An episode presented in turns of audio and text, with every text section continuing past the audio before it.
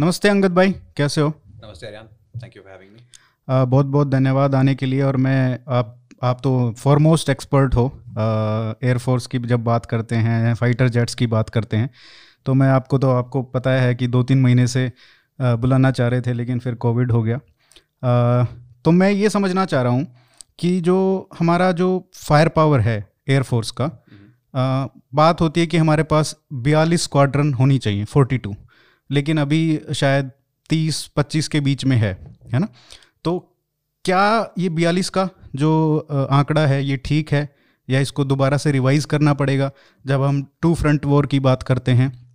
और अगर करना पड़ेगा तो किस तरीके से हमारा अभी सेटअप है कि आप बत, बता सकें कि कितने जेट्स कितने स्क्वाड्रंस इस जेट्स के हैं इस अलग अलग जेट्स के? तो वो थोड़ा बता दीजिए एक बार।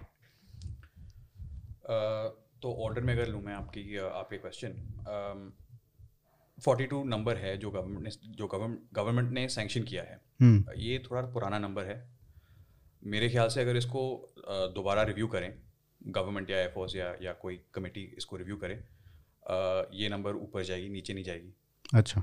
लोग कहते हैं कि टेक्नोलॉजी बढ़ गई है तो जो थोड़ा सा थोड़ा सा वॉइस हाँ।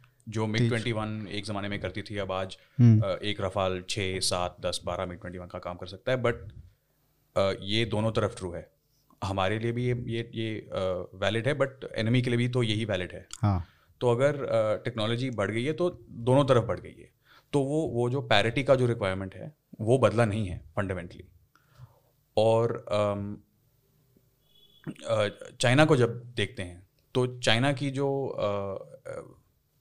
पर्टिकुलरली जो उनकी वायुसेना है वो बहुत तेज़ी से बढ़ रही है क्वालिटी और क्वांटिटी दोनों में hmm. तो ये दोनों चीज़ें अगर हम कंसिडर करते हैं अगर गवर्नमेंट को कंसिडर करना हो तो ये आई थिंक फोर्टी टू वाला नंबर ऊपर जाएगा अच्छा ऊपर जाएगा हम्म। अब इस नंबर के अगेंस्ट फोर्टी टू के अगेंस्ट हम अभी ऑफिशियली ऑन पेपर अभी बत्तीस क्वाड्रेंट्स हैं। अच्छा। रफली तो ये डिफरेंस क्यों पेपर और रियलिटी में बिकॉज़ ये ये जो करंटली एस्टैब्लिश्ड ऑपरेटिंग स्क्वाड्रंस हैं बट uh, आप अगर रफाल uh, के स्क्वाड्रन को देखो या तेजस के स्क्वाड्रन को देखो तो ये काफ़ी uh, नए एयरक्राफ्ट हैं जो नाउ um, अब लोग कहेंगे कि नहीं ये फुली ऑपरेशनल है बट एक थोड़ा वर्का पीरियड होता है तो हाँ। इनको इन ट्रांजेक्शन माना जा सकता है अभी। होपफुली uh, एक साल दो साल तीन साल के अंदर ये ट्रांजेक्शन इशू नहीं होगा।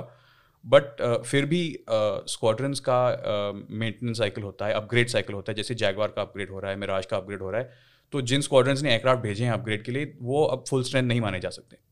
So on paper thirty two हैं बट बिकॉज़ ऑफ़ ये बस मेंटेनेंस अपग्रेड ट्रांजेक्शन साइकिल की वजह से इनको फुल थर्टी टू नहीं मान सकते। इफेक्टिवली इफेक्टिवली अब उतनी उतनी डिटेल में मैं नहीं जा सकता बिकॉज़ मुझे भी नहीं मालूम। बट हम्म। ये अजम्पन है। ठीक है। एंड आपका क्वेश्चन था कि अब अब फ्यूचर अब स्ट्रक्चर कैसा है और फ्यूचर कैसा हाँ, है? मतलब ये बत्तीस में से भाई कितने जेट्स जैसे कितनी स्क्वाड्रन तेजस की हैं कितनी ऐसे ऐसे सो so, मेनली अभी Sukhoi thirty Su thirty M के है अपना ये बैकबोन बन गया है एयरफोर्स का। करीब बारह आई थिंक स्क्वाड्रंस हैं एयरफोर्स में। सू थर्टी इफेक्टिवली ये मिग ट्वेंटी वन की तरह बन गया जो जो पहले उतना पहले एटीज uh, तक मिग ट्वेंटी वन का वो वो नंबर बहुत बड़ा था। हाँ एंड मिग ट्वेंटी वन अब करीब चार स्क्वाड्रन तक बचे हैं। बचे हैं और उनको भी फ़ेज़ आउट कर रहे हैं ना? और वो अभी फ़ेज़ आउट के अब दो already bison squadron so MiG twenty one के काफ़ी वेरियंट्स हैं hmm. थे और हैं। um, जो सबसे पुराने MiG twenty one F L variants थे वो 2013 में फ़ेज़ आउट हो गए थे। अच्छा। और मिड टू थाउजेंड्स तक उनको ट्रेनिंग रोल में already sort of front line से पीछे कर दिया था ऑलरेडी तो hmm. मिड टू थाउज़ेंड से मिग ट्वेंटी वन एम जिसको लोग टाइप नाइन्टी सिक्स कहते हैं मिग ट्वेंटी वन बिस जिसको लोग टाइप सेवेंटी फाइव कहते हैं और मिग ट्वेंटी वन बाइसन ये तीन मेन वेरिएंट्स थे भारतीय वायुसेना में मिग ट्वेंटी वन के। ठीक।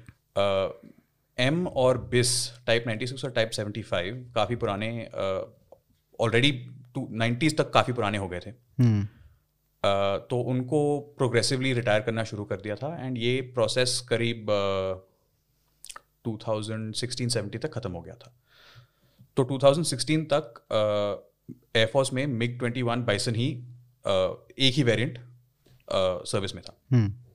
अब इसको भी रिटायर करना शुरू हो गया है। तो इसके जो छः स्क्वाड्रन थे वो अभी चार बन गए हैं और चार से अब ज़ीरो आई थिंक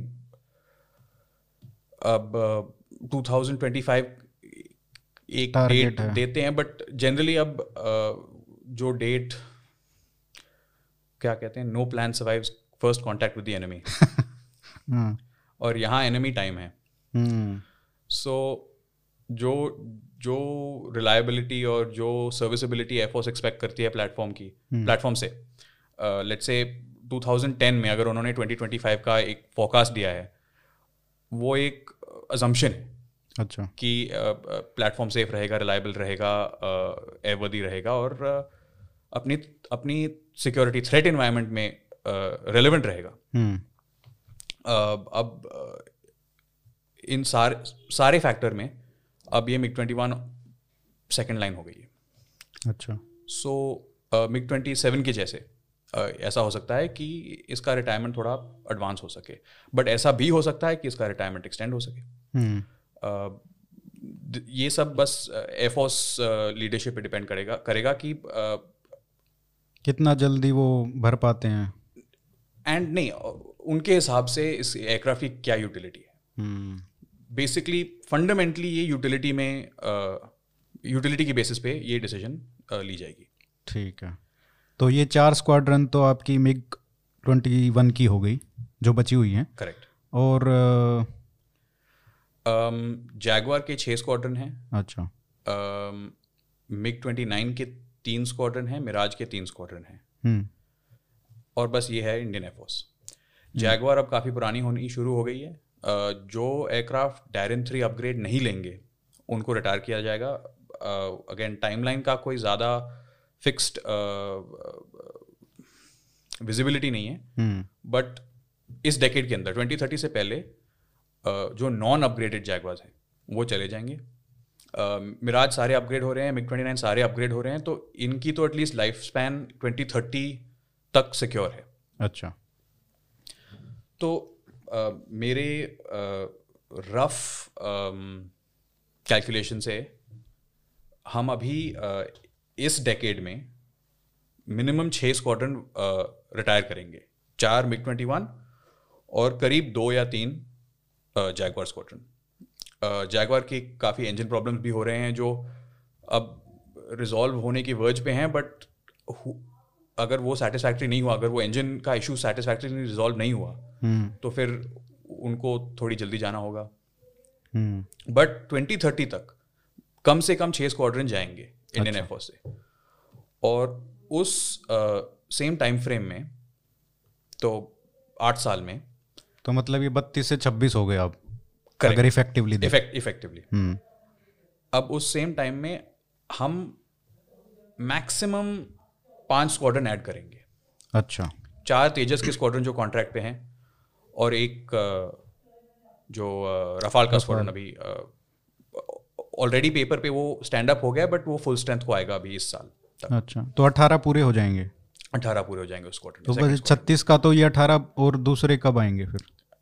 टाइमलाइन है इनका कुछ? नहीं रफा, रफाल का ऑफिशियली कोई कॉन्ट्रैक्ट कोई फॉलो ऑन कॉन्ट्रैक्ट नहीं है। सिर्फ़ 36 एयरक्राफ्ट कॉन्ट्रैक्ट पे थे और 36 इस साल तक आ जाएँगे। तो दो हो गई स्क्वाड्रन दो स्क्वाड्रन हो गए रफाल के। ठीक है। और चार तेजस का? चार तेजस का। तो छः के बदले छः नहीं तो एक मैं आज की डेट से मैं मैं एक रफाल कम काउंट कर रहा हूँ क्योंकि वो 2019 में ऑलरेडी स्टैब्लिश था। तो मैं उसको अच्छा। मैं उस स्क्वाड्रन को अपने 32 में काउंट कर रहा हूँ। ठीक है ठीक है तो समझ गया। तो तो नेट नेट हम एक्चुअली 10 साल में एज ऑफ़ नाउ जो मतलब जो कॉन्ट्रैक्ट ऑफिशियल फर्म ऑर्डर है हम आठ साल में एक स्क्वाड्रन कम जाएँगे। इकतीस हो जाएगा मतलब। जब सारी जब सारी मैथ्स खत्म हो जाएगी। पेपर पे। इकतीस पेपर पे। अब इसके इसको एड्रेस करने के लिए अब ऑप्शंस तो हैं। अम, मैंने अ, दो साल पहले आई थिंक जून 2020 में एक अ, एक रिपोर्ट लिखा था। हम्म। जिसमें जिसमें मैंने गवर्नमेंट के डिसीज़न को एनालाइज करके मैंने थोड़ा एस्टिमेट लगाया था। एस्टिमेट कहना या या ऑप्शंस मैंने अप, अपनी तरफ़ से जितनी मेरी अंडरस्टैंडिंग है सिचुएशन की मैंने एक ऑप्शन दो तीन ऑप्शन लेआउट किए थे मैंने उस टाइम दो आज की डेट पे दो मेन प्रॉब्लम एयरफोर्स फेस कर रही है। हम्म, एक है ये नंबर्स का जो हमने अब थोड़ा अंडरस्टैंड किया है और दूसरा है टाइम हम्म, नौ ग्यारह स्क्वाड्रन खरीदने में कुछ ज़्यादा एक्साइटमेंट नहीं है। गवर्नमेंट चाहे तो कल पेन को पेपर करके अच्छा। कुछ भी ऑर्डर कर सकती है। अब दैट डिसीज़न अब मैं नहीं कह सकता क्या decision good decision bad decision but paper cash का प्रॉब्लम नहीं है। तो पैसे की दिक्कत नहीं है। मतलब खरीदना चाहें तो कल खरीद सकते हैं। दिक्कत दिक्कत टू द एक्सटेंट कि अब प्रायोरिटाइज तो करना होता है। बाकी सर्विसेज़ का गवर्नमेंट टोटल गवर्नमेंट स्पेंडिंग में अगर हम हम ग्यारह स्क्वाडन अब एयरफोर्स को ही देते हैं हम्म, तो थोड़ा थोड़ा वो प्रायोरिटाइज और और उसको उसको थोड़ा स्प्रेड आउट करना होगा। हाँ तो इंक्रीमेंटल मतलब इन- भाई एक एक साल में ये कर दिया अगले बजट में आज- दो चार आज- और दो चार आज की डेट में ग्यारह स्क्वाड्रन का किसी किसी के साथ भी मान लो एच मान लो डैसो मान लो कोई भी। हम्म, किसी से भी आप आज की डेट में अगर ग्यारह स्क्वाड्रन का कॉन्ट्रैक्ट साइन करो तो ग्यारह तो आज की डेट में नहीं मिलेंगी। अच्छा। तो थोड़ा आप अब सप्लायर और गवर्नमेंट दोनों को थोड़ा स्टैगर करना पड़ेगा और कर लेंगे and and at the rate of one squadron per year है वैसा कुछ हो जाएगा। भर जाएगा। हम्म, इशू ये है कि ये एयरफोर्स का टाइम प्रॉब्लम है। हम्म, बिकॉज़ एयरफोर्स का वो डेफिसिट चलता रहेगा जब तक ये ग्यारहवीं स्क्वाड्रन पहुँची नहीं। सो so, जब तक ये डिले चलता रहे तब तक ये गैप रहे, रहेगा और 2030 के बाद फिर वो गैप दोबारा वाइड होगा। बिकॉज़ ट्वेंटी थर्टी के बाद फिर ये मिराज और मिग ट्वेंटी नाइन की रिटायरमेंट की बात शुरू हो जाएगी। हाँ, उनको भी रिप्लेस करना है। थर्टी की भी रिटायरमेंट की बात हो सकती है। हो सकता है कि पूरा फ्लीट ना अपग्रेड हो। हम्म, जो आ- जो मिड ट्वेंटी ट्वेंटीज में जो Su thirty Su thirty M का जो मिड लाइफ अपग्रेड जो जिसकी बात चल रही है आजकल हम्म, अगर वो पूरे फ्लीट की ना हो जैसे जैगवार की पूरी फ्लीट की नहीं हुई थी जैसे मिग ट्वेंटी सेवन की पूरी फ्लीट की नहीं हुई थी अगर सू थर्टी का पूरा फ्लीट वाइड अपग्रेड नहीं हुआ तो सबसे पुराने स्क्वाड्रंस को फिर रिटायर करना पड़ेगा हम्म, ट्वेंटी थर्टी के बाद मिड ट्वेंटी थर्टीज तक। बिल्कुल। तो मेन प्रॉब्लम जो जहाँ से मैं बैठ रहा हूँ जो जो जो मुझे दिख रहा है ये टाइम का है कि ये दो या तीन डिसीज़न लेनी होंगी टाइम से हम्म, इस प्रॉब्लम को सॉल्व करने। वो क्या है? मेरे हिसाब से और मैंने इस पे लिखा भी है सबसे आसान चीज़ आज की डेट पे होगी जो भी एग्जिस्टिंग इन सर्विस एयरक्राफ्ट है हम्म, उनकी एडिशनल क्वांटिटीज़ अगर अवेलेबल हैं ग्लोबल मार्केट में यूज्ड या ब्रांड न्यू उनको ले लीजिए। अच्छा। टू थाउज़ेंड ट्वेंटी में डीएसी ने ये सैंक्शन किया था। एक एक स्क्वाड्रन मिग ट्वेंटी नाइन का रशिया से अपग्रेड होके डिलीवर होगी। वो अब क्लियरेंस मिल गई थी 2020 में बट वो कॉन्ट्रैक्ट तक अभी बदला नहीं है। हम्म, सो उसका क्या स्टेटस है हमें हम जानते नहीं हैं। सू थर्टीज नाउ एक तरफ़ से एच एल सू थर्टी बना रही है तो एक ये सबसे आसान ऑप्शन लगता है। बट सू थर्टी एक काफ़ी मैन पावर इंटेंसिव एयरक्राफ्ट है। मेंटेनेंस की तरफ़ से और पायलट की तरफ़ से क्योंकि हर सू थर्टी कोई ट्रेनर वेरिएंट नहीं है। हर सू थर्टी दो पायलट लेता है।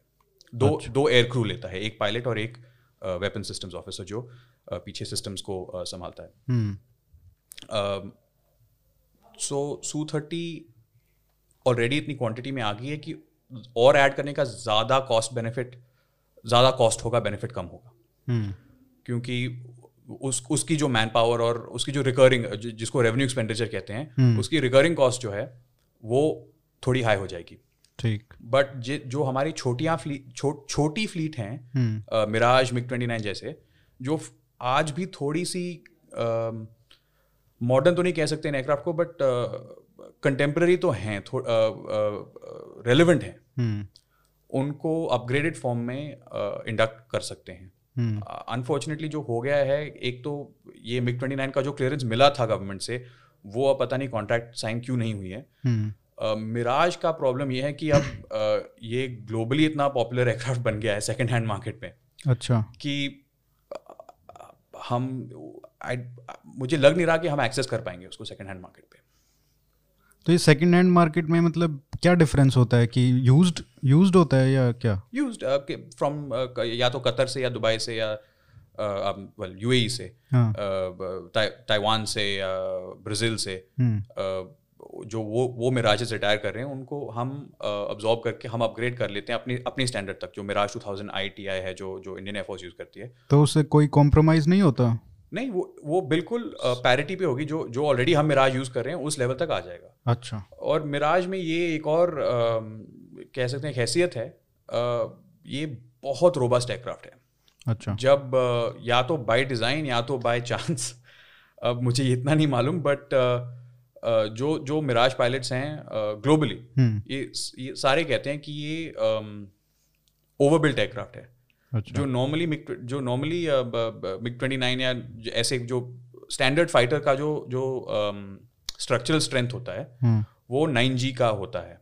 अच्छा नाइन जी क्या सो अगर एयरक्राफ्ट को पिच अप करते हैं हाँ। और पिच डाउन करते हैं तो वो फोर्स जनरेट करता है। ठीक है।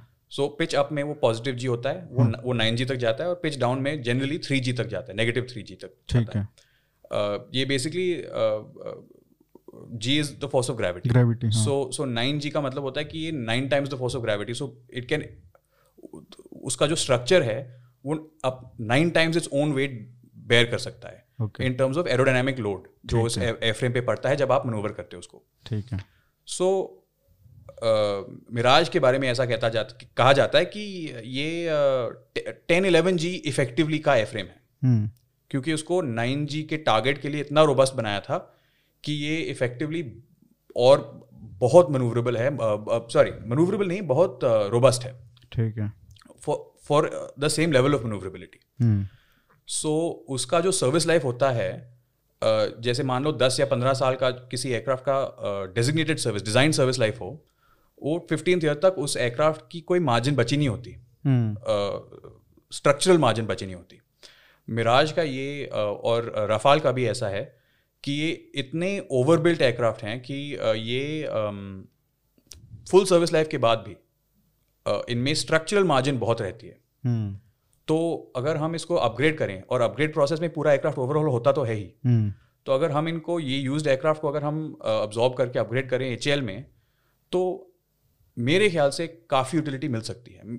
ये full forty forty five year life span may not be possible but दस या पंद्रह साल तो ये मतलब अच्छा खासा जुगाड़ है। ट्वेंटी थर्टीज तक मिड ट्वेंटी थर्टीज तक जितना हम अपनी करंट मिराज फ्लीट को चला रहे हैं चलाने चलाने की प्लान कर रहे हैं हम्म। तब तक तो चलना चाहिए इनको। ठीक है तो मतलब ये जो जो गैप है मतलब लगभग 200 से ज़्यादा प्लेन्स का तो ये थोड़ा कम हो जाएगा और टाइमली हमको अगर भाई एक्ट करना है मान लो भाई कल को कुछ हो जाए लड़ाई हो जाए या उसके लिए तैयार रहने के लिए। बिकॉज़ यूज़ यूज़ एयरक्राफ्ट में ना ये एडवांटेज है कि कोई लीड टाइम नहीं है। अगर नए एयरक्राफ्ट का ऑर्डर आज दिया जाए तो जल्द से जल्द तीन साल में आ सकता है। हम्म। बट यूज्ड एयरक्राफ्ट हम आज ले सकते हैं। या तो उसी उसी शेप उसी फॉर्म में हम इसको यूज़ कर सकते हैं या उसको अपग्रेड के लिए भेज सकते हैं। बट अपग्रेड में भी तीन साल तो नहीं लगते एक एयरक्राफ्ट को अपग्रेड में ओवरऑल और अपग्रेड करने में। हम्म। एक डेढ़ साल लग सकता है। हम्म। तो एक डेढ़ साल में आधी एक स्क्वाड्रन हम खड़ी कर सकते हैं अगर हम मिग ट्वेंटी नाइन या मिराज को एग्ज़ाम्पल लें। तो best bank for the buck कह सकते हैं करेक्ट बट जैसे मैंने कहा था प्रॉब्लम ये है कि अब पूरी दुनिया मिराज के बारे में ही जानती है। इसलिए वो यूज़ मार्केट में काफ़ी पॉपुलर है। हम्म। और uh, ये जो वेस्टर्न हेमिस्फीयर में जो ये um, uh, अब प्राइवेट एयरफोर्सेज शुरू हो गई हैं जो नेशनल एयरफोर्सेज को ट्रेनिंग देती हैं। अच्छा। Uh, वो अब मिराज और एफ़ सिक्सटीन लेना शुरू कर गए हैं तो अब आई थिंक यूज़ मार्केट भी हमारा वो ऑप्शन थोड़ा या तो क्लोज हो गया या तो क्लोज हो रहा है। या थोड़ा मतलब प्राइस अगर कम्पिटिटिव रखें तो शायद थोड़ा बिडिंग हाई करें तो मिल Correct. सकता है। तो बट फिर वो फिर वो वैल्यू आर्ग्यूमेंट में आ जाएगी फिर हाँ। कि कि कि भाई इससे अच्छा तो नया ही ले लो। करेक्ट तो अब ये अब अगर हमने मे बी पाँच या छः साल पहले ये मिराज का डिसीज़न लिया होता हम्म। तो मे बी ये नहीं ये इस ट्वेंटी ट्वेंटी वाला सिचुएशन में ये ज़्यादा प्रॉब्लम नहीं देती। तो ये मिग ट्वेंटी वन के बारे में जो बोला जाता है कि ये फ्लाइंग कॉफिन है वो आपको कितना ठीक लगता है? ये असेसमेंट सो so, क्योंकि लगभग 180 प्लेन्स हैं जो या पायलट्स हैं जो इसमें क्रैश हुए हैं या उनकी डेथ हुई है। आई आई मैं वो एग्जैक्ट स्टेटिस्टिक से आई कांट रिमेंबर बट तो मिग ट्वेंटी वन अब काफ़ी इमोशनल इशू हो गई है। Uh, और सालों से रही है फ्रेंकली टू थाउजेंड्स में अर्ली टू थाउजेंड्स में नाइन्टीज़ में भी यही कॉन्वर्सेशन होती थी कि मिग ट्वेंटी वन अनसेफ है फ्लाइंग कॉफिन है ये वो। एक्सीडेंट um, रेट की काफ़ी एक्सप्लेनेशन होती हैं। Um, और I would say ninety percent of the time ये एयरक्राफ्ट से रिलेटेड नहीं है। स्पेशली uh, अगर आप नाइन्टीज़ और अर्ली टू थाउजेंड्स को देखें जब ये एयरक्राफ्ट सॉर्ट ऑफ़ बल्क में ऑपरेट कर रही थी एयरपोर्ट्स में। Uh, ये सिंगल इंजन एयरक्राफ्ट है हाई परफॉर्मेंस एयरक्राफ्ट है। इंडिया में पोल्यूशन विजिबिलिटी की प्रॉब्लम है बर्ड बर्ड एक्टिविटी की बहुत प्रॉब्लम है। So and high performance aircraft में margin margin for error zero होता है। अच्छा। uh, अगर आप एक किसी मनूवर को मिसहैंडल कर लें या uh, किसी लो ऑल्टीट्यूड टर्न को मिसहैंडल कर लें तो कोई रिकवरी का मार्जिन होता ही नहीं है उन एयरक्राफ्ट में। ओके सो इट जो एक्सीडेंट रेट है इसकी कई एक्सप्लेनेशन हैं। सो so, इसलिए एयरक्राफ्ट को फ्लाइंग कॉफिन बुलाना uh, किसी भी कॉन्टेक्स्ट में आई थिंक इनकरेक्ट है। और ये असेसमेंट जो ऑफिसर्स हैं जिन्होंने ये प्लेन उड़ाया है आप तो उनसे भी बात करते रहते हो तो उनका भी असेसमेंट क्या है? तो उनका असेसमेंट फ्रैंकली डिस्काउंट करना चाहिए। नहीं उड़ाते। मैं ये बुरी तरह से नहीं कह रहा हूँ। हाँ. उनका उनका रोमांस है ना। ये अच्छा. ना अगर आपका आप आपकी पहली गाड़ी हो या आप चालीस साल काम करके आपने कोई स्पोर्ट्स कार ले ली हो। ये वो वो एक रोमांस होता है जो एक आदमी अपने एयरक्राफ्ट से जुड़ जाता है। हम्म। तो उस रोमांस को भी थोड़ा आपको एडजस्ट करना पड़ता है कि ये I think chief marshal Tipnis ने जो नाइन्टी नाइन में कारगिल में हमारे चीफ थे उन्होंने एक पोएम भी लिखा था if I remember correctly MiG twenty one के बारे में। अच्छा। जब जब ये फ्लाइंग कॉफिन पहली बारी जब ये जॉर्ज फर्नांडिस के टाइम में when George Fernandes was defence minister उस टाइम में जब ये फ्लाइंग कॉफिन का ये पहला नाम निकला था पहली बार नाम निकली थी ये। Now air chief marshal Tipnis चालीस साल के करियर में मेनली मिग ट्वेंटी वन उनकी फ्लाइंग करियर में at least mainly MiG twenty one fly कर रहे थे। हम्म। तो वो रोमांस और अटैचमेंट तो होगी। बट वो तो पॉजिटिव हुआ ना। बिल्कुल पॉजिटिव हुआ बट मैं मैं मैं जो कह रहा हूँ कि उसको आइदर वे उसको बैलेंस करना चाहिए। ठीक है। क्योंकि ना तो एयरक्राफ्ट फ्लॉलेस होती है हम्म। ना तो कंप्लीटली फ्लाइंग कॉफिन है। सो हम्म। एक एक बैलेंस है थोड़ा एक्सीडेंट रेट को या या फ्लाइंग कॉफिन नाम को इसको कॉन्टेक्स्ट में दे, देखना पड़ेगा। So MiG twenty one fundamentally no aircraft fund no aircraft is fundamentally unsafe okay so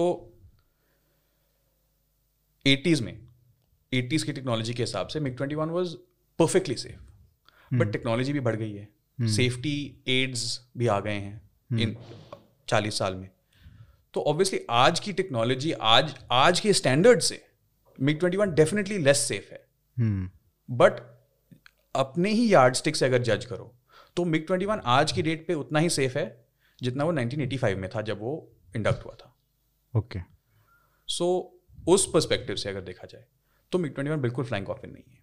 but अगर आज अगर कोई पायलट डिसोरियंट हो जाए तो उसको वो ऑटो रिकवरी नहीं कर सकता जिस तरह modern state of the art aircraft कर सकते हैं। हम्म। उसकी नाइट और weather all weather capability Rafale से कंपेयर नहीं कर सकते। बिल्कुल। तो उस कॉन्टेक्स्ट में वो मैं उसको एयरक्राफ्ट को फंडामेंटली तो मतलब ये ना कि कंपेयरिंग ऑरेंजेस एंड एप्पल्स बिल्कुल but less than less than ideal तो है अच्छा आज किस सिचुएशन में आज आज की अगर जो बेसलाइन जो टेक्नोलॉजीज़ और और जो एक्सपेक्टेशंस भी बेसलाइन होती है ना हम्म। एक ज़माने में लोग अगर सिविल में फ्लाई कर रहे होते तो, तो डकोटा में लेते और छः डकोटे फ़्लाइट में एक क्रैश हो जाती थी हम्म। आज अगर दस साल में एक एयरबस क्रैश हो गई तो लोग पागल हो जाते हैं हम्म। तो उस कॉन्टेक्स्ट में। मिग ट्वेंटी वन ठीक है, वो अब पुरानी हो गई है। अच्छा ये जो जनरल रावत का जो देहांत हुआ क्रैश में, हेलीकॉप्टर क्रैश में, जब भी ये बातें उठी थी कि ये हेलीकॉप्टर जो है वो मतलब टॉप ऑफ़ द क्लास नहीं है वर्ल्ड क्लास नहीं है और ये सब तो मैं आपका ट्वीट देखा था उस उस समय जब आपने लिखा था कि ये सब बकवास है। तो ये सब क्यों मतलब मतलब ये भी बातें आई थी सो कॉल्ड एक्सपर्ट्स से? अब मैं मैं मैं अब दूसरों के मैं दूसरों के ट्वीट्स या दूसरों के कमेंट्स पे मैं कुछ बट आप उस हेलीकॉप्टर के बारे में जैसे अगर बात करें तो is it really good yes that अब now it's again it's Mi seventeen V five की बात कर रहे हैं जो जो सबसे लेटेस्ट वेरिएंट है मी। सेवनटीन फैमिली में Mi seventeen V five twenty first century state of the art नहीं है सारे landing navigation weather night aids नहीं है उसमें बट जिस जो उसकी टास्किंग है जो उसका रोल है उसमें वो बिल्कुल सेफ़ और केपेबल है hmm. तो दिस ये जो अगेन इसको अगर उल्टी तरह से देखा देखा जाए ये जो क्रैश हुआ और बहुत ट्रैजिक आउटकम हुआ इस क्रैश का बट hmm. इससे पहले हज़ारों डिग्नेटरी गए हैं वेलिंगटन सुलूर से। ये तो स्टैंडर्ड इनका ये रूट है। हम्म। अगर अगर किसी डिग्नेटरी को वेलिंगटन विज़िट करना है डीएसएससी विज़िट करना है तो वो बाय एयर सुलूर पहुँचते हैं और एयरफोर्स उनको सुलूर से बाय हेलीकॉप्टर डीएसएससी पहुंचाती है। With almost no accidents so it was a complete case of bad luck weather pack up हो गई थी ऑन रूट जो जो इंफॉर्मेशन हमें मिली है। hmm. कि वो सुलूर से निकले थे वेलिंगटन के लिए और वेदर ऑन रूट पैकअप हो गई और अगर आप निकले क्लियर वेदर में हैं और बीच में क्लाउड क्लाउड्स आ गए देन ऑप्शंस लिमिटेड हैं सो hmm. और जैसे भाई प्रधानमंत्री है प्रेसिडेंट है कम से कम जो टॉप के लीडर्स हैं उनको जैसे फ्लाई करना है तो क्या और बेटर ऑप्शन देखना चाहिए मतलब दुनिया में जैसे और भी वर्ल्ड क्लास होंगे तो क्या बेस्ट ऑफ़ द वर्ल्ड में जो है वो लेना चाहिए? आई डोंट थिंक सो जो जो मी सेवनटीन वी फाइव में और और जो लेट से latest greatest state of the art जो ग्लोबल कोई भी हेलीकॉप्टर हो। Air force one air force marine one marine one मान के चलो। Honestly hmm. उसमें जो डिफरेंस है ना जो अगेन ये कॉस्ट बेनिफिट के में वापस आता है। जो जो इन दोनों हेलीकॉप्टर्स में जो डिफरेंस होगी उसमें कॉस्ट टेन एक्स पे करना होगा। ठीक। एंड अब मैं नहीं कह रहा हूँ कि यू नो ह्यूमन लाइफ की कोई वैल्यू हो सकती है इन इन नंबर्स बट ट्रेड ऑफ्स हैं। ट्रेड ऑफ्स हैं और मी सेवनटीन वी फाइव जिस वी आई पी फेरिंग के लिए जो यूटिलिटी ट्रांसपोर्ट फायर फाइटिंग वगैरह के लिए जो जिस रोल में वो यूज़ uh, जिस रोल के लिए वो डेजिग्नेट हुई है वो बिल्कुल ठीक है। हम्म, ठीक है। Uh, इसमें जो हमने बात की कि अलग अलग जो स्क्वाड्रंस हैं और जो आज की हैं जैसे तेजस हुआ या अपना रफाल हुआ इनके कंपैरिजन जो फाइटिंग कैपेबिलिटीज़ हैं इनकी वो कितना डिफरेंस है? स्पेशली कंसिडरिंग कि हम पाकिस्तान को डील कर रहे हैं और चाइना को डील कर रहे हैं। तो so, मुझे मुझे ऐसे मतलब कुछ ऐसे स्टूपिड क्वेश्चंस होंगे but I don't know it's not a stupid question मैं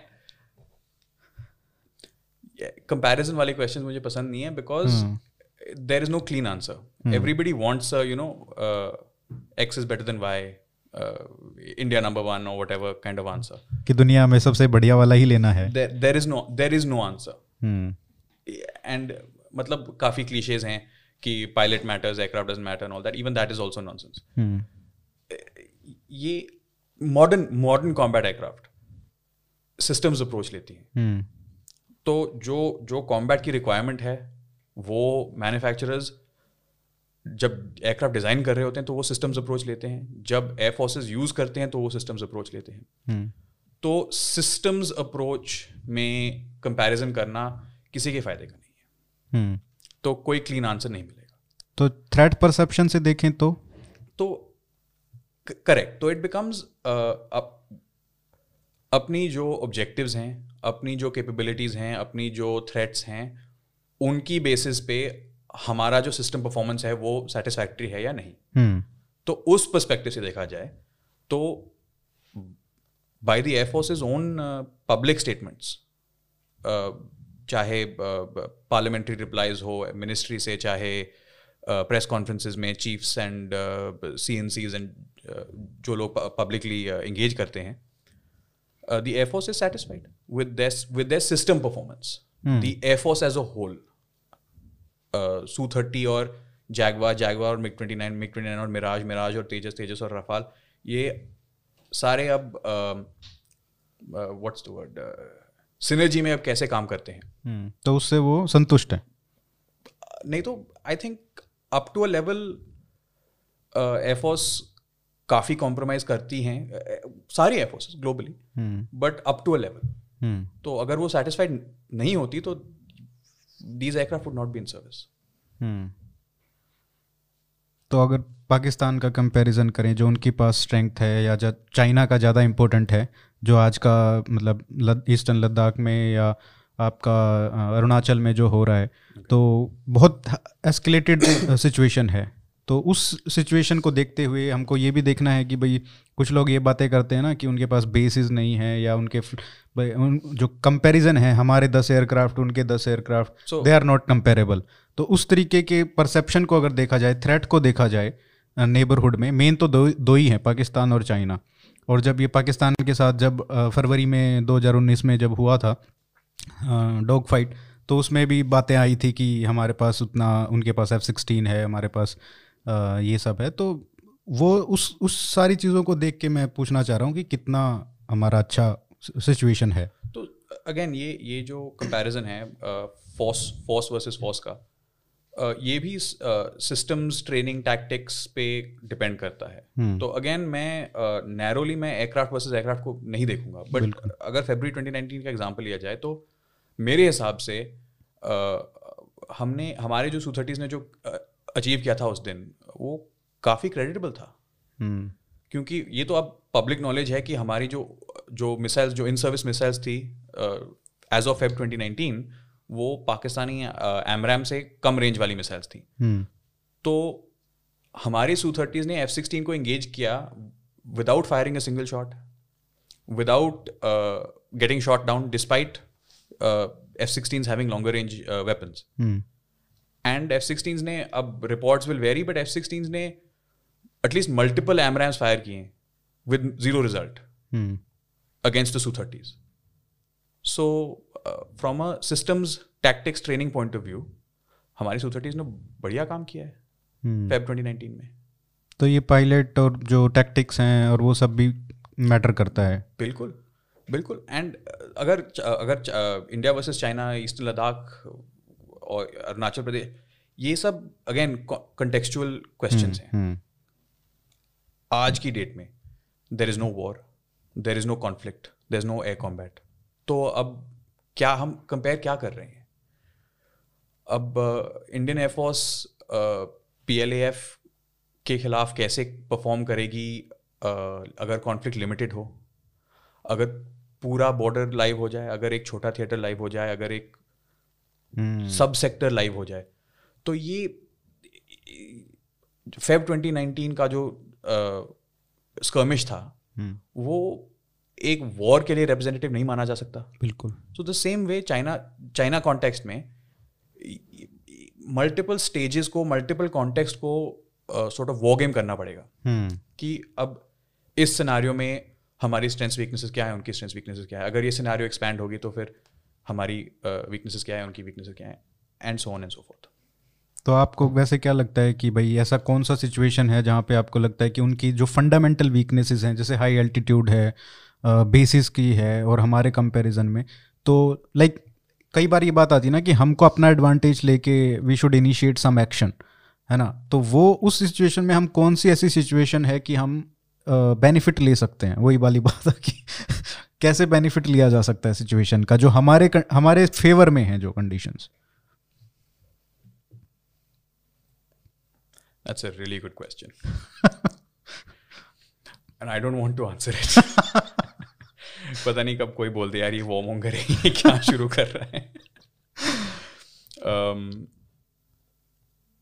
No okay let me I I answer it in a different way China की क्या कैपेबिलिटीज हैं जो मुझे टेंशन देती है? हाँ ये ये अच्छा है।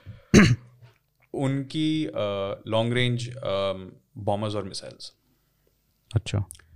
क्योंकि फिर वो बॉम्बर्स और मिसाइल्स ये मतलब ये अपने एयर लॉन्च मिसाइल्स बॉम्बर पे लोड करके डेप्थ एरिया से ऑपरेट कर सकते हैं जो लग्जरी हमारे पास नहीं है। हम्म। एंड तो इनको फिर उन उनका जो एयर स्ट्राइक जो जो जो एयर अटैक एफर्ट जो है उसको इंटरडिक्ट करना बहुत मुश्किल हो जाएगा हमारे लिए। अच्छा। बट uh, अब ऐसी ये एयर लॉन्च क्रूज मिसाइल्स और बॉमर्स काफ़ी एस्केलेटरी होती हैं। तो ये first round first shot weapons तो हैं नहीं। हम्म। तो लद्दाख जैसे लिमिटेड कॉन्फ्लिक्ट में आई थिंक इन इनका यूज़ काफ़ी अनलाइकली है। अच्छा। बट capability परस्पेक्टिव से this is one that uh, gives me sleepless nights. Arunachal में तो हो ही सकता है। Same now Arunachal so Ladakh की जो जो um, तिब्बत की जो जोग्राफी है uh, अरुणाचल में ये काफ़ी प्लेटो डिसेंड कर कर जाता है एंड अरुणाचल के अक्रॉस जो बेसिस हैं हम्म वो जो फर्दर ईस्ट जो हैं वो काफ़ी सी लेवल पे तो नहीं है बट काफ़ी लो ऑल्टीट्यूड पे हैं जहाँ पे कोई ऑल्टीट्यूड की डिसएडवांटेज नहीं होती। फाइटर्स या ट्रांसपोर्ट्स या टैंकर्स या बॉम्बर्स की। हम्म तो वो एक कंसर्न है। Um, उनकी जो जो भी हाई ऑल्टीट्यूड बेसिस हैं अब uh, उनमें हार्ड एंड शेल्टर्स बननी शुरू हो गई हैं एक्स्ट्रा रनवेज बने। जो भी वीकनेसेस थी चाइना की। चाइना की वो एड्रेस हो रही हैं। अच्छा। तो टू सम एक्सटेंट वो वीकनेसेस परसिस्ट करती हैं। जैसे मान लो शिगात से। अरुणाचल? में? नहीं टिबेट में। uh, वो sort of P L F का ऑलमोस्ट मेन टिबेटन प्लेटो में जो मेन बेस है वो हाई ऑल्टीट्यूड बेस तो बिकॉज़ वो हाई ऑल्टीट्यूड बेस है उसमें लंबा रनवे बनाना पड़ा था। तो नंबर वन वो लंबे रनवे ने एयरक्राफ्ट की लिमिटेशंस को कम कर दी हैं। टेक ऑफ़ और लैंडिंग रोल लंबी होगी है बट वो अब रनवे है तो they can take advantage number two then जो जो अब रनवे की वजह से उनकी वीकनेस हो जाती है बिकॉज़ रनवे को कट करना फिर अब आसान हो गया है। अगर सी लेवल पे मान लो किसी के पास नाइन थाउज़ेंड फुट रनवे होता है हम्म। और हम उस पर दो बॉम्ब ड्रॉप कर दें उसको तीन थ्री थाउज़ेंड फुट हिस्सों में हम उसको डिवाइड कर दें fighter aircraft can still operate from that runway because the fighter aircraft doesn't need that much at sea level he can still take off and land in a few thousand feet but high altitude में वो पूरा runway use कर रहा है। तो हम उस पर कहीं भी एक बॉम्ब गिरा दें तो वो रनवे आउट ऑफ़ कमीशन हो गया। बट उस अब उस वीकनेस को मिटिगेट करने के लिए चाइना पैरेलल टैक्सी ट्रैक्स बना रही हैं जो बैकअप रनवे की तरह यूज़ कर सकते हैं सेकेंडरी रनवेज बना रहे हैं एयर बेसिस को हार्डन कर रहे हैं शेल्टर्स बना रहे हैं एयरक्राफ्ट के लिए। uh, कई एयर बेसिस में वो रेडार और सर्फिस टू एयर मिसाइल के जो इंस्टॉलेशन हैं वो दिख रहे हैं सैटेलाइट इमेजरी में। हम्म। तो ऐसा नहीं है कि पी एल एफ़ ने किसी ज़माने में एक लंबा रनवे बना दिया टिबेट में और सोचा कि काम खत्म तो वो भी कॉन्स्टेंटली इवॉल्व कर रहे हैं। उनको भी अपनी वीकनेस वो अपनी वीकनेस काफ़ी जानते हैं कि क्या है और क्या कॉस्ट इफेक्टिवली और क्या क्विकली uh, एड्रेस हो सकती है। हम्म। तो वो कर रहे हैं। और ये जब बात आती है कि भाई इनकी जो सप्लाई चेन्स हैं वो बहुत बड़ी हो जाती हैं एक्सटेंड होती हैं तो in a war situation how do you see कि कम से कम एयरफोर्स की जो कैपेबिलिटी है क्या उस पर भी फ़र्क पड़ेगा? आई थिंक ये एयर पावर इन जनरली की ग्रेटेस्ट फ्लेक्सिबिलिटी यही है that supply lines are only as far as C seventeen और I L seventy six can go and इसमें भी चाइना ने काफ़ी स्ट्राइड्स किए हैं। uh, एक ज़माने में इंडिया के पास पूरे एशिया में सबसे केपेबल एयरलिफ्ट फ्लीट होती थी। हैवी मीडियम लाइट और आज अगर देखें तो चाइना ने ऑलरेडी सरपास कर दिया है न्यूमेरिकल टर्म्स में वो अपने डोमेस्टिक वाई ट्वेंटी एयरलिफ्टर जो सी सेवनटीन और एल सेवेंटी सिक्स के बीच में कहीं फिट आता है केपेबिलिटीज़ में। हम्म, uh, वो ऑलरेडी अब मैं नंबर भूल रहा हूँ but they operate more Y twenties than we have C seventeen and I L seventy six अच्छा। एंड अब वाई ट्वेंटी को री इंजन कर रहे हैं हम्म, ताकि वो uh, एक फुल मेन बैटल टैंक को फॉरवर्ड एरिया तक डिलीवर कर पाए। और री इंजनिंग में उसकी रेंज बढ़ जाएगी और पेलोड कैपेसिटी बढ़ जाएगी तो फिर उस re engine sort of definitive Y twenty को वो टैंकर बना सकते हैं। हम्म, तो जितने भी वाई ट्वेंटीज़ हैं थ्योरेटिकली उनके पी एल ए एफ़ की उन, उतने ही टैंकर्स बन सकते हैं। हम्म, इंडियन एयरफोर्स में टैंकर्स की शॉर्टेज है। एक ही स्क्वाड्रन है टैंकर्स की। अब काफ़ी अटैम्प्ट्स के बाद अब आई थिंक टैंकर का एक्विजिशन बेसिकली फेल हो गया है। हम्म। ख़त्म हो गया और परस्यू नहीं कर रहे हैं कोई। तो टैंकिंग एक और चीज़ है एरियल टैंकिंग एक और चीज़ है जो जो पी की हाई ऑल्टीट्यूड लिमिटेशंस को कम कर सकती हैं कि एयरक्राफ्ट कम फ्यूल और maximum payload maximum weapon load के साथ टेक ऑफ़ कर सकते हैं। हाई ऑल्टीट्यूड एयर स्ट्रिप से। और uh, फिर वंस एयरबॉर्न टैंकर से टॉप अप करके अपना मिशन शुरू कर सकते हैं। हम्म। तो पीएलएफ अपनी वीकनेसेस को काफ़ी सिस्टमेटिकली एड्रेस कर रही है। और हमारा आप आपने बताया कि भाई चाइना की ये चीज़ मेरे को सर दर्द करती है तो इंडिया की कौन सी है कि जो स्लीपलेस नाइट्स वाली सिचुएशन है? सिमिलर कैपेबिलिटी जो है हमारे पास चाइना को सीप्लेस नाइट देती होगी ब्राह्मोस एयर लॉन्च ब्राह्मोस और ग्राउंड लॉन्च ब्राह्मोस भी फ़िलहाल। हम्म। जो राफाल के साथ जो air launch cruise missile capability आई है स्कैल्प हम्म। वो भी आई थिंक चाइना को काफ़ी टेंशन दे रही होगी। एक और चीज़ जो आई थिंक हम अपने आप को क्रेडिट काफ़ी नहीं देते इस चीज़ के लिए। मुझे ऐसा लग रहा है कि हम एक एयर लॉन्च वेपन्स रेवोल्यूशन के कस्प पे हैं। हम्म। क्योंकि फाइनली ये I think with the exception of short range air to air missile that is I R guided air to air missile heat seekers जिसको कहते हैं। हम्म। हम ऑलमोस्ट पूरी स्वीट को अब इंडिजिनस इंडिजनाइज कर चुके हैं। अब सिर्फ़ डिग्रीज ऑफ़ इम्प्रूवमेंट की बात चल रही है। अच्छा। हमारे पास एक लॉन्ग रेंज स्मॉल पेलोड वाला एंटी जिसको कहते हैं एंटी एयरफील्ड वेपन बट फ़िलहाल बेसिकली एक छोटा पीजीएम है जो किसी भी चीज़ के लिए यूज़ हो सकती है। हम्म। ग्लाइड बॉम्ब्स हैं laser guided bombs in development हैं एंड आई थिंक अब ये टेक्नोलॉजी अब अ, सुदर्शन के टाइम की तरह नहीं है। सुदर्शन एक डोमेस्टिक इंडिजिनस एल भी था लेज़र गाइडेड बॉम्ब था जो जो फ़ील्ड नहीं हुआ था बट आई थिंक वो ओवरकम हो गया है। हम्म। एंटी रेडिएशन मिसाइल आ गई है जो अब और ये जो एडवांटेज दे जो हमें एडवांटेज मिलेगी इन सबसे इज़ दैट ये किसी भी एयरक्राफ्ट पे Indian owned Indian operated aircraft पे इंटीग्रेट हो सकती है। अच्छा। तो हमारा फिर इन्वेंट्री मैनेजमेंट भी काफ़ी स्ट्रीमलाइन हो जाएगा टैक्टिक्स ट्रेनिंग भी काफ़ी स्ट्रीमलाइन हो जाएगी कि अ, किसी रशियन मिसाइल को एम्प्लॉय करने में यू नो एयरक्राफ्ट को किसी स्पेसिफिक पैरामीटर में ला के फिर मिसाइल एम्प्लॉय करना होगा। किसी फ्रेंच अगर French same weapon French aircraft से एम्प्लॉय कर रहे हैं तो तो वो tactics training storage logistics production वो अब सारी इकोनॉमीज उसके आ जाएँगी। एंड ये आई थिंक लोग इस इस इस बारे इस बारे में कम बात करते हैं but I think it's it's easy ना कि ये कम है वो कम है ये करो वो करो। तो ये स्ट्रेंथ हैं जो चाइना को वरी करती होंगी। नहीं so China has the same हम्म।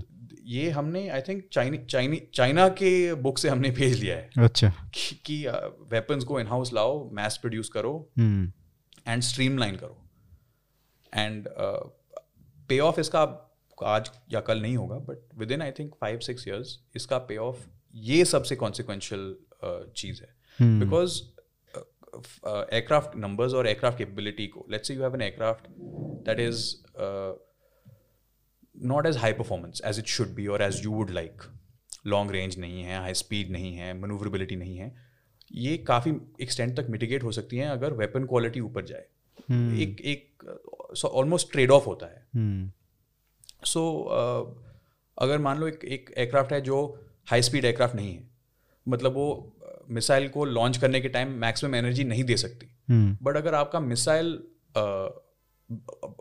आपकी मिसाइल की बेसलाइन कन्फिगरेशन अगर हाई रेंज हाई थ्रस्ट की हो हम्म। तो फिर आप उस एयरक्राफ्ट Compensate हो जाता है। कर रहे हो। और अगर हाई परफॉर्मेंस एयरक्राफ्ट है तो फिर फिर तो बल्ले बल्ले है। करेक्ट हम्म। सो दिस ये one weapons is one area where I think हम अपने आप को काफ़ी क्रेडिट नहीं दे रहे हैं एंड देना चाहिए। हम्म। बट ऑल्सो फिर ये सेंसिटिव एरिया है तो इसको लोग फिर एडवर्टाइज नहीं करना चाहते and I guess to some extent in in weapons में भी कोई ड्रॉबैक या वीकनेस हो सकती है जो अभी uh, जो हमारी जो हमारी सिक्योरिटी इस्टेब्लिशमेंट है उसको ज़्यादा एक्सपोजर नहीं देना चाह रही हैं जब ये वीकनेसेस और जब ये टेस्टिंग और डेवलपमेंट खत्म हो जाए तब ये फिर मे बी ज़्यादा ओपनली या ज़्यादा प्राइड से इनको दिखाएँ अच्छा ये जो स्क्वाड्रंस की कमी है।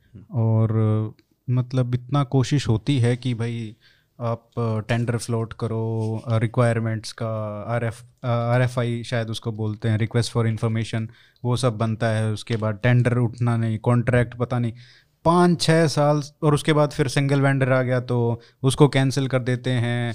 ऐसी स्पेसिफिकेशंस ऐसी डालते हैं जहाँ पे आपको एक ही से वेंडर मिलता है या तो या दो दो भी मिल गए तो फिर वो कोई ना कोई एलिगेशन आ जाता है कि वो एक्सपेक्टेशन से इतना हाई कर देते हैं कि भाई ये भी ले लो इसमें ये भी होना चाहिए इसमें वो भी होना चाहिए एंड कॉन्ट्रैक्टर वो डिलीवर ही नहीं कर पाता तो वो कहते हैं कि भाई टोन डाउन करो लाइक कुछ रिड्यूस करो एंड देन ये होता है कि एलिगेशन लगती है कि यार इन्होंने तो सूट करने के लिए ना इनको कॉन्ट्रैक्ट हम्म। देने के लिए फिर वो कैंसिल हो जाता है। तो ये सब सारी प्रॉब्लम्स कहीं ना कहीं जो डिले हो रहा है कॉन्ट्रैक्ट्स में और वो एक लिगेसी इशू भी है कि जब ये राजीव गांधी के टाइम में जब हुआ वो एक इतना बड़ा मतलब डर बैठा दिया सभी सरकारों में कि कोई भी छूना नहीं चाहता है है ना? वो फोर्स के बाद जो हुआ। डिफेंस में इंडिपेंडेंस से स्कैम का डर। हाँ। इंडिया का वो जीप वाला था जो जीप स्कैम था हाँ। तो, नेहरू तो के टाइम वो तो मतलब डिफेंस और और scam almost hand in hand चलते हैं तो वो डर चलता है। बट आई थिंक आपने जो मैं उसको अगर डिस्टिल करूँ तो हमारा जो सिस्टम है वो अब प्रोसेस uh, से ऑब्सेस हो गया है। hmm. और आउटकम से उसको कोई मतलब नहीं है। hmm. तो अगर आप uh, हम तो अभी एफओस की बात करें किसी भी सर्विस या सर्विस को छोड़ो कोई भी फ़ील्ड सेक्टर को देखो एनर्जी ट्रांसपोर्ट रेल रोड कुछ भी hmm. हम प्रोसेस के गुलाम हो गए हैं hmm. और इतना मतलब पेपर में हम लोग इतना नीचे देख रहे हैं कि लोग भूल भी गए हैं कि ऊपर देखो यार बाहर हो क्या रहा है तो I think fundamentally this is a problem but अब इसको अब बदले कैसे? System hmm. के अंदर ही तो काम करना है। तो ये मतलब हमारे देश में क्यों होता है भाई? मतलब सब सब लोग तो वही फॉलो करते हैं वही पॉलिटिक्स है वही एलिगेशंस होती होंगी। तो मतलब हम ये क्यों नहीं देख पा रहे कि यार हमारे पास इतनी कमी है एयरक्राफ्ट की? 200 एयरक्राफ्ट कोई छोटी मोटी बात नहीं ये है। तो अब फिलोसॉफिकल क्वेश्चन भी चला गया। बट आई थिंक अगर अगर हर सिस्टम आउटकम में आउटकम के लिए फिक्सेटेड नहीं है और प्रोसेस में फिक्सेटेड है तो it sort of gives you answer कि किसी को मालूम नहीं है कि अगर आज मैंने अगर सिस्टम को या प्रोसेस को थोड़ा वायलेट किया तो कल क्या होगा hmm. क्योंकि जो जस्टिस सिस्टम जो उसको पकड़ने आएगी वो भी अपने स्पीड पे चलेगी hmm. तो किसी किसी thirty forty fifty year old middle age bureaucrat या ऑफिसर या कोई जो हो hmm. जो जो आज इतना सोच के प्रोसेस को प्रोसेस पे डिलिबरेट करके काम करता है। hmm. उसके मन में यार ये है कि अगर मैंने आज कोई गलती कर दी तो पता नहीं क्या मैं सिक्सटी सेवेंटी रिटायर्ड होके कोई पता पता नहीं आ जाएगा पकड़ने मुझे। रिस्क नहीं लेना चाहते रिस्क नहीं लेना चाहते इसलिए। तो पॉलिटिकल जो एस्टेब्लिशमेंट है या जो पॉलिटिकल लीडर्स हैं वो भी आते रहते हैं चेंज होते रहते हैं फिर ये मतलब कोई वो भी रिस्क नहीं लेना चाहते? क्या ये भी दिक्कत है? यार क्योंकि एक एक बहुत इंटरेस्टिंग स्कैम्स ने तो गवर्नमेंट्स गिरा दिए हैं यार। So why should any why should any self-respecting politician take that risk? National interest. But but national interest अब मैं these are not my words I am playing devil's advocate national interest को अगर कोई सर्व करना चाहे तो पहले तो इलेक्ट होकर ऑफ़िस में आना है hmm. तो फिर वो रिस्क क्यों ले एंड वंस इन ऑफ़िस कोई डिफेंस मिनिस्टर या प्राइम मिनिस्टर या कोई भी ऐसा रिस्क क्यों लें कि वो ऑफ़िस से अब निकाले जाएँ बट क्या ऐसी प्रोसेसेस चेंज हो सकती हैं? जैसे अभी प्रोक्योरमेंट में थोड़ा सा बदलाव लाने की कोशिश की कि भाई सिंगल वेंडर अगर आता है तो you don't reject it outright जो जो ये जो D A P twenty twenty निकली है ये काफ़ी लिबरल डॉक्यूमेंट है मेरे हिसाब से। अच्छा। इनफैक्ट uh, uh, एक जो जो इसको थोड़ा सा क्लोज जो जो क्लॉज हाँ. मुझे काफ़ी पसंद आया था वो हम्म। ये जो almost G to G encourage करते हैं। uh, ये जो जो जो नया डॉक्यूमेंट है। And I think because G to G में कंट्रोवर्सी हो सकती है बिल्कुल हो सकती है जो हमने रफाल में भी देखा है। hmm. uh, वो वही था इंडिया फ्रांस का। Correct but hmm. ये जो फिर वो सिंगल वेंडर का फेयर निकल जाता है। हम्म, क्योंकि एबनिशियो सिंगल वेंडर ही है। वो आप एम या या इंडियन गवर्नमेंट या जो भी है सीधे किसी फॉरेन गवर्नमेंट के पास जा रही है और बोल रही है कि प्लीज़ लेट्स डू इट हम्म, एंड देन फिर वो कॉन्टोर्स और स्पेसिफिक्स वो वो अब फिर उसके बाद फॉलो करती हैं। तो वो प्रोसेस पे हॉस्टेज नहीं हो सकती। बिकॉज़ वो process already sort of circum short circuit हो गई है मान लो। अच्छा। बट उसमें भी पॉलिटिकल कॉस्ट तो होती है। जैसे हमने देखा है I mean Rafale election issue हो गई थी 2019 हाँ हाँ बिल्कुल। तो uh, अभी भी आ जाता है कभी वो- कभी करेक्ट सो वो वो वो टेंशन तो रहेगी। वो दैट आई थिंक वो अब इंडियन डिफेंस प्रोक्योरमेंट का एक पार्ट बन गया है कि हम्म, हर डील में हर कुछ हर किसी प्रोक्योरमेंट या या कॉन्ट्रैक्ट या जी टू जी हो या कुछ भी हो क्वेश्चन तो होंगी। रफाल की बात करते हैं ये अभी आ, किसने लिया? यूएई ने ना? इंडोनेशिया इंडोनेशिया सॉरी हाँ तो उन्होंने आठ पॉइंट एक बिलियन डॉलर इसमें खरीदा है बयालीस। और हमने आठ पॉइंट चार बिलियन डॉलर में छत्तीस खरीदे थे। आ, ओ है ना? तो आप तो ये क्वेश्चन बार बार जो आता है ना कि देखो उन्होंने इतने कम में एक्स्ट्रा प्लेन खरीदे हैं। सी नाउ अगेन इसका- इसका explanation- इजिप्ट कतर में भी ये ये हाँ। यही क्वेश्चन आया यही आया था। यार बिना डील की स्पेसिफिक्स जाने यस ये कंपेयर आई ये समझते मैं नहीं ये। नहीं कह कह सकता कि हाँ। एक डील बेटर था या वर्स था या क्लीन था या नॉट क्लीन था। बट मैं बस ये कह सकता हूँ कि सारी डील और ये सारे मिलिट्री डील्स हैं ग्लोबली इनकी डिटेल्स किसी एक बंदे के पास नहीं है। हम्म। तो विदाउट नोइंग कि कौन सी डील की क्या कॉन्टोर क्या स्पेसिफिक्स थी कंपेयर करना बिल्कुल मीनिंगलेस है। हम्म। मैं करना चाहता हूँ। तो वो डिटेल्स अवेलेबल नहीं है तो you can't even start the would you? It doesn't make sense. Uh, I want to no one would be happier than me to get a breakdown of India Indonesia और India Qatar और India any comparison but नहीं है so why would I say someone has got a better deal और a verse deal अच्छा ये हमारे पास जो aircraft हैं इसमें मोस्टली uh, एक फ्रेंच ये है और बाकी मोस्टली जो मेजोरिटी हैं वो रशियन एयरक्राफ्ट हैं और उसके बाद हमारा तेजस है। एक बात आती है कि हम यूएस से जो इतने फिफ्थ जनरेशन एयरक्राफ्ट बना रहा है एफ़ थर्टी फाइव और भी एफ़ सिक्सटीन है और भी ऑप्शंस हैं बोइंग के हैं तो ये लॉकेट मार्टिन और मतलब इवन यूरोपियन में साब है और तो ये मतलब डाइवर्सिफाई जो करने की बात आती है ये कितना बड़ा कंसर्न है कि कुछ लोग कहते हैं कि यार सब अगर इतनी बात है कि भाई तुमको ये कह रहे हैं कि एलिगेशन लगती है कि तुमने इसको क्यों चुना इसको क्यों चुना तो एक एक सबसे ही ले लो। अब दस लेनी है तो पाँच पाँच तो इंटरनेशनल है ना। तो दो दो ले लो। तो ये भी एक क्वेश्चन आता है कि ये क्या एक शॉर्टकट हो सकता है? I know it's very stupid question for for an expert like you no. It, but एक पॉलिटिकल जो जनरल आदमी है ना वो सोचता है कि यार ये सरकमवेंट कर सकते हो इसको। but uh, अगर सवाल पूछने की बात हो तो फिर uh, हर डील में स्कैम क्यों नहीं कोई बोल सकता यार कि हाँ। आज तो पाँच डील किए हैं तो पाँचों में स्कैम है। हाँ। तो वो स्कैम वाला तो प्रॉब्लम सॉल्व नहीं होता। बट जो जो लार्जर एयरफोर्स के पॉइंट ऑफ़ व्यू से। नहीं एयरफोर्स के पॉइंट ऑफ़ व्यू जो कोई भी अगर कोई भी अगर कॉम्पिटेंट प्रोफेशनल एयरफोर्स हो दुनिया में हम्म, कम एयरक्राफ्ट टाइप्स ऑपरेट करने की कोशिश, कोशिश करते हैं। करता है बिल्कुल। बट एक एयरक्राफ्ट टाइप कभी नहीं होगा।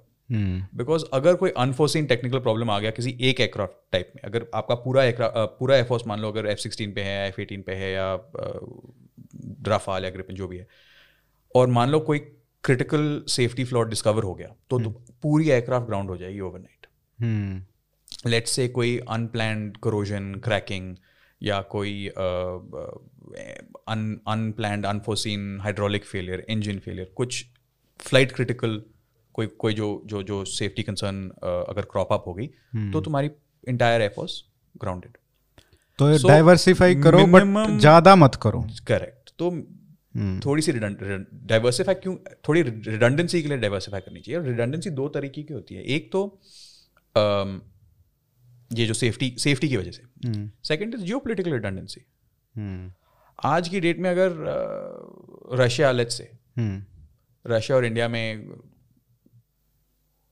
कुछ फ्रिक्शन आ गई। हम्म, तो कोई नॉन रशियन भी तो एयरक्राफ्ट होनी चाहिए। बिल्कुल। थोड़ी लेवरेज के लिए। और वाइस वर्सा अगर वेस्ट से मान लो फ्रांस से या यूएस से या ब्रिटेन से या जो भी है अगर अगर हमारा कुछ फ्रिक्शन चल रहा हो तो हम उनसे भी कह पाएँ कि नहीं ठीक है फिर हम हम मॉस्को जा रहे हैं यार। So there redundancy of both kind और रिलेशनशिप भी है। रिलेशनशिप एंड तो डिफेंस डिप्लोमेसी इज़ ह्यूज ये और अगेन ये काफ़ी ओवरलुक हो जाता है ना बिकॉज़ हम ऑलमोस्ट अकाउंटेंट्स की तरह नंबर्स में फंस जाते हैं बट बायलैटरल रिलेशन स्पेशली जो जिन जिन स्टेट्स में डिफेंस um, इंडस्ट्री और डिफेंस एक्सपोर्ट का बेस uh, है फिर वो उन कंट्रीज़ यूएस फ्रांस मान के रशिया मानिए हम्म। उन कंट्रीज़ के लिए वो एक डिप्लोमेसी का एक पिलर बन जाता है हम्म। तो there is no way of escaping it कि इंडिया और रशिया के बीच में कोई डिप्लोमेटिक एंगेजमेंट नहीं हो सकती जिसमें डिफेंस की बात ना हो हम्म। वो किसी भी third fourth fifth last agenda point हो बट वो आ जाएगी टॉक्स में। सेम यूएस में सेम है यूरोप ऑलमोस्ट हमारे जो सारे इंगेजमेंट्स हैं with with major European countries France Germany UK अब कह नहीं सकते यूरोप में बट सो तो ये एक अब डिप्लोमेसी का एक इनस्केपेबल हिस्सा बन गया और एक ये भी है ना कि जैसे अब फ्रांस से हमने लिया रफाल और हमने स्वीडन से नहीं लिया ग्रिपिन। हम्म। तो एक ये बात थी कि भाई फ्रांस का ज़्यादा पुल है इंटरनेशनल उसमें और रिलेशन भी स्ट्रॉन्ग है बड़ी कंट्री है इन्फ्लुएंशियल कंट्री है। तो उससे एक डील बेशक अगर आपको वहाँ से थोड़ी सस्ती मिल रही है but you are getting something more here तो वो भी एक कंसिड्रेशन हो जाता है। और अगर आप इंटरनेशनल फोरम में देखें अगर यूएन में देखें मान लें फ्रांस हम्म। ने pre and post Rafale but sort of इस टेन ईयर पीरियड में फ्रांस ने काफ़ी इंडिया फ्रेंडली स्टेप्स लिए हैं इंटरनेशनल फोरम्स में हम्म। जो ये अब ये कह नहीं सकते कि ये नैरोली रफाल पे डिपेंडेंट है बट हम्म। ये ब्रॉडर बायलैटरल रिलेशनशिप पे डिपेंडेंट है और रफाल उसका एक हिस्सा है। तो और ऐसा नहीं है कि स्वीडन और इंडिया का कोई बायलैटरल रिलेशन खराब हो अगर हमने ग्रिपन नहीं लिया स्वीडन की डिफेंस इंडस्ट्री और इंडिया की डिफेंस इंडस्ट्री काफ़ी कोलैबोरेट करती हैं और सब सब सिस्टम लेवल पे उनका Uh, उनका बिज़नेस चलता रहता है इंडिया में और the same is true for other countries कि एक चलो फाइटर जेट का और या या सबमरीन का या जो भी है इनका इनका इम्पैक्ट uh, ज़्यादा होता है बिकॉज़ ये once in a lifetime once in fifty years जैसी डील्स होती हैं। hmm. तो ये sort of headline grabbing deals होती हैं। But hmm. जो बायोलैटरल रिलेशनशिप और उसका सबसेट जो डिफेंस ट्रेड रिलेशनशिप जो है वो सारे कंट्री से चाल, चालू रहता है। सो नॉट अ प्रॉब्लम अच्छा ये जो आपने आर्टिकल लिखा था 2020 में उसमें एक एस्पेक्ट था और उस टाइम पे ये टेंडर आया था या क्या एक डिस्कशन शुरू हुआ था कि जो multi role M R F fighter fighter aircraft का जो एक सौ चौदह का जो नंबर आया था तो बहुत बड़ा नंबर है। अगर वो होता है तो एक बहुत बड़ी बात होगी। मतलब जो दस स्क्वाड्रन तो नहीं कम से कम छः तो एटलीस्ट एडिशनल छः आपके पास चालीस के आसपास आप कहीं पे पहुंचोगे। तो ये भी ये कहाँ पे अटका हुआ है? अब इसका क्या स्टेटस है? क्या हम उस पर मूव कर रहे हैं? और नहीं तो क्यों? क्योंकि एक बार ये पहले भी हमने कोशिश की थी 2014-15 में वो कुछ हो नहीं पाया तो उसका एम एम आर सी तो 2001 आई थिंक 2002 से चालू है। तो ये बट पार्ट टू है I'll, I'll, तो जो हमने जो जो हमने time time is the biggest enemy जो हमने अभी hmm. थोड़ी देर पहले डिस्कस किया था तो ये एक टाइम सॉल्व करने का ऑप्शन है सो hmm. so, जो जिस चीज़ से हमने ये कॉन्वर्सेशन शुरू की थी ग्यारह स्क्वाड्रन की शॉर्टफॉल है रफली hmm. दस साल में इसको पूरा करना है बिल्कुल फर्मली जो कॉन्ट्रैक्टेड हैं चार स्क्वाड्रन तेजस के हैं एयरफोर्स चाहती है कि छः स्क्वाड्रन किसी भी इम्पोर्टेड फाइटर की आ जाए। छः स्क्वाड्रन जो इंडिया में असेंबल हो या या लाइसेंस प्रोड्यूस हो या वो कॉन्टोर स्पेसिफिक्स अभी फाइनलाइज नहीं हुई हैं। बट इन ऑल लाइकलीहुड ये वो डीपीपी या DAP chapter seven strategic partnership model के अंडर होगी। या फिर some new model that the ministry या air force decides to pursue but अगर आप नंबर्स के हिसाब से देखें तो इट एड्स अप परफेक्टली चार स्क्वाड्रन एल सी एम आंकवाने के और छः स्क्वाड्रन एम आर एफ़ हैं के जो भी हुए द विनर इज़ हो गए दस स्क्वाड्रन तो इसमें बाहर का भी हो सकता है। Logically time wise wise um, and money wise it makes the most sense बाहर से लेना। दोनों। L C A mark one and M R F A अच्छा। तो इसमें डिफरेंस बिकॉज़ ट्वेंटी थर्टी तक फिर ये वो दस स्क्वाड्रन ग्यारह स्क्वाड्रन का वो दस स्क्वाड्रन भर जाएँगे। अच्छा। बिकॉज़ रफली जो अभी डेमोन्स्ट्रेट कर रहे हैं फॉरन ओ उनका डिलीवरी रेट इज़ रफली about one squadron to one and half squadron per year और लीड टाइम हमने देख लिया तीन साल है। तो अगर आज की डेट पे अगर एम आर एफ़ ए का कॉन्ट्रैक्ट साइन हो जाए किसी के भी साथ uh, पहला स्क्वाड्रन आ जाएगा 2025 में। And plus one squadron every year after that तो बाय 2030 छः के छः आने चाहिए होंगे। एंड बाय 2030 और L C A mark one A के चार स्क्वाड्रन भी आ जाए होंगे आ गए होंगे। सो पॉसिबल है अगर एक्ट करें fast speed is the speed and time are the two major problems right now तो स्पीड तो दिख रही है भाई दो साल हो गए अब। कहाँ है स्पीड दो आई मीन दो साल of M R F A but M M R C तो बीस हाँ बीस साल हो गए लग तो। I can't answer that. Uh, But um, but the the logic is there.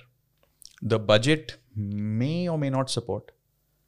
Uh, अब अगर एयरफोर्स ने मान लो पूरा बजट अपना टाई अप कर लिया देन कंटिजेंसी की स्पेंडिंग नहीं होगी अगर कोई अनप्लान्ड एक्सपेंडिचर अगर कोई let's say disruptive new technology आ गई then they may not be room in the budget की यू नो इसको थोड़ा राइट को शिफ्ट करो और I don't know. These are again, these are much higher level, uh, not conversational considerations.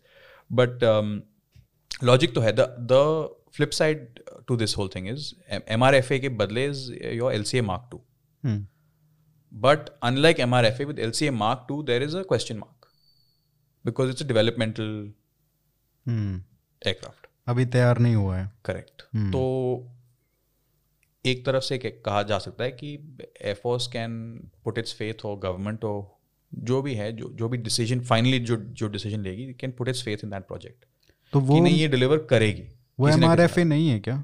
M R F A और L C A mark two are two different project क्या difference है जो हम M R F ए की बात करते हैं? या हमारे पास कोई भी नहीं है अब क्या? काफ़ी इवॉल्व हो गई है since the last time I discussed it but मोटा मोटा fundamentally L C A mark two was meant to replace capability type uh, wise अच्छा MiG 29, Mirage, and Jaguar. Hmm So it's not a it's not it's not doing anything new. It's not breaking new ground. Hmm तो L C mark two M R F A का equivalent होगा plus minus upgraded Mirage का equivalent होगा plus minus upgraded MiG twenty nine का equivalent होगा plus minus payload रफली Mirage या Jaguar की होगी रेंज रफली मिराज या जैगवार की होगी तो physical capabilities that's a different contemporary replacing different kind of physical जो कैपेबिलिटीज होंगी उसकी वो कटिंग एज नहीं होंगी वो relatively well understood contemporary capabilities होंगी। हम्म तो मेरे हिसाब से this is my personal opinion not anything that I you know I am aware of that's happening but what I wrote in 2020, I feel should still stand. Hmm Short term, used aircraft, जो already India में service में हैं. MiG twenty nine Mirages basically medium term M R F A long term AMCA okay क्योंकि AMCA और today we are in a place twenty twenties where global market अभी option है हमारे लिए। हम रफाल की बात कर सकते हैं ग्रिपन की बात कर सकते हैं। हम्म। बट एक ज़माना आएगा जब ये सब डोर क्लोज हो जाएँगी। क्यों?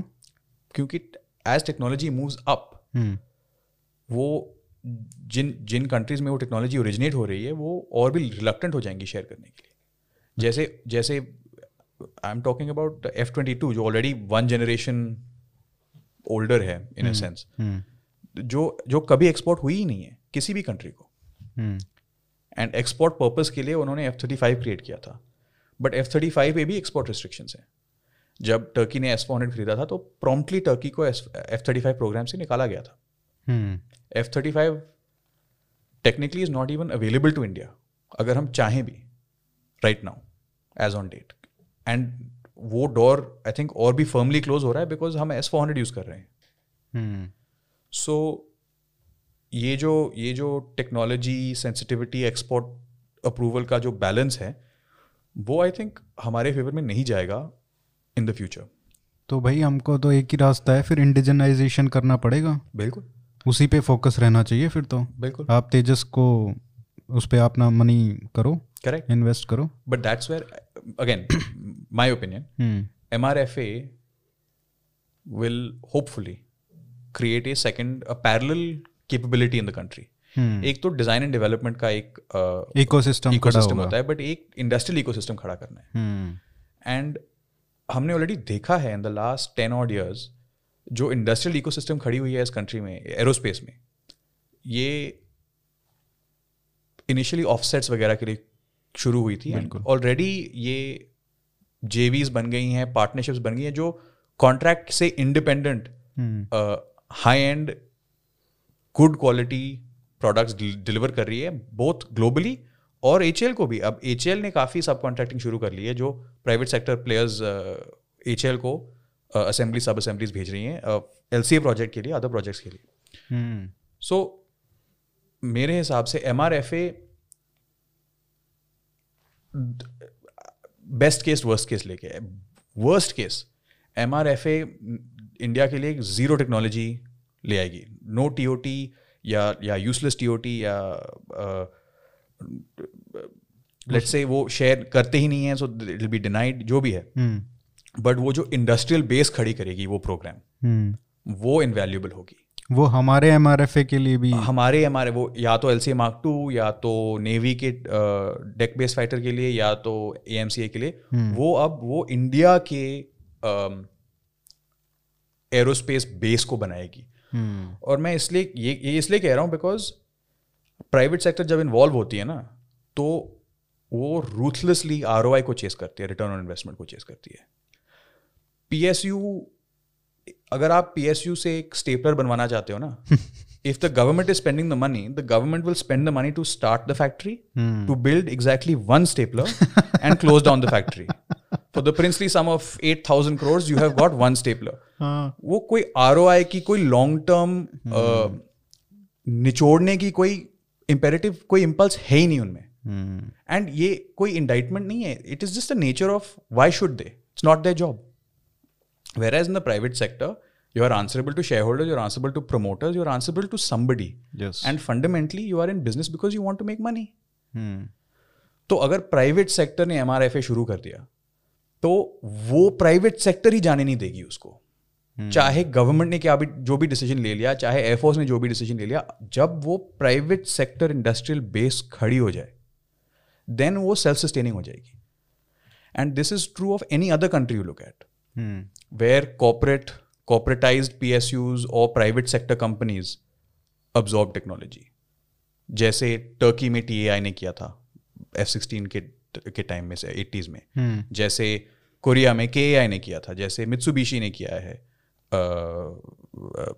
जापान में अगेन एफ़ सिक्सटीन और एफ़ फिफ्टीन टेक्नोलॉजीज़ अब्जॉर्ब करके hmm. और अब वो अब अपने नेशनल चैंपियन बन गए हैं जो अपने गवर्नमेंट्स उन, उन्हीं को अब प्रॉप अप कर रहे हैं और उनका business because it's a private sector concern और a corporate at least a corporate concern वो चेस uh, करते हैं बिज़नेस को hmm. तो ये एम जो so, बाहर so worst case M R F at least ये डिलीवर करेगी इंडस्ट्रियल कैपेसिटी डिलीवर करेगी. And best case industrial capacity के साथ साथ टेक्नोलॉजी डिलीवर करेगी. Because hmm. जो भी टेक्नोलॉजी आइडेंटिकल नहीं होती. बिल्कुल। एंड टेक्नोलॉजी फंजिबल नहीं होती. तो अगर लेट से हम हम कह सकते हैं कि हमने हम एक्टिव रेडार हम इंडिया में बना सकते हैं. But hmm. हमारा एक्टिव रेडार और किसी और का एक्टिव रेडार सेम नहीं होंगी. तो अगर हमने उनका टेक्नोलॉजी एब्जॉर्ब कर दिया एटलीस्ट नॉलेज मिल गया हमें। At least hmm. थोड़ा वो जो वो जो डेल्टा है वो समझ में आ गई हमें। और हमारा नेक्स्ट प्रोडक्ट दोनों प्लेटफॉर्म की लर्निंग को दोनों प्लेटफॉर्म की अंडरस्टैंडिंग को जोड़ के एक एक बेहतर प्रोडक्ट निकालेगा। But hmm. तो technology and T O T information knowledge is never wasted so again कह सकते हैं लोग कि no we are on the verge of doing this we are on the verge of doing that हमने ये कर लिया हमने ये डेमोस्ट्रेट कर लिया। But more information cannot hurt. So best case MRFA will grant you both more information, more DOT, and this industrial base. और सबसे बड़ी बात है ना कि भाई पैसा भी बचेगा ना you don't have to invest too much कि बाहर से खरीद रहे हो कोई चीज़ तो उसका तो कॉस्ट ऑब्वियसली बहुत होगा इवेंचुअली आपका टेंथ ईयर इलेवेंथ ईयर जो मेंटेनेंस होगा कॉन्ट्रैक्ट होगा A M C P B L जो भी कहो वो वो रुपीज़ में डिनोमिनेट हो जाएगा बिल्कुल। वो आपका प्राइम कॉन्ट्रैक्टर डोमेस्टिक कंपनी हो जाएगा हम्म। आप आपकी प्रोडक्शन डोमेस्टिक होगी। So you you are creating military industrial complex जो आप कल को एक्सपोर्ट कर सकते हो you will get money and उसका कितना क्लाउड कितना बढ़ता है ना? ये सब इंटेंजिबल बेनिफिट्स हैं जो hmm. आज रियलाइज़ नहीं होंगी but ten twelve fifteen years down the line ये बहुत बड़ी बढ़िया तरह से पे ऑफ़ करेंगे। तो अभी तो एक रेस्ट्रिक्शन कर दिया है सरकार ने कि भाई आर्मी नेवी और एयरफोर्स इतना इतना कॉम्पोनेंट ही आप बाहर से मंगवा सकते हो।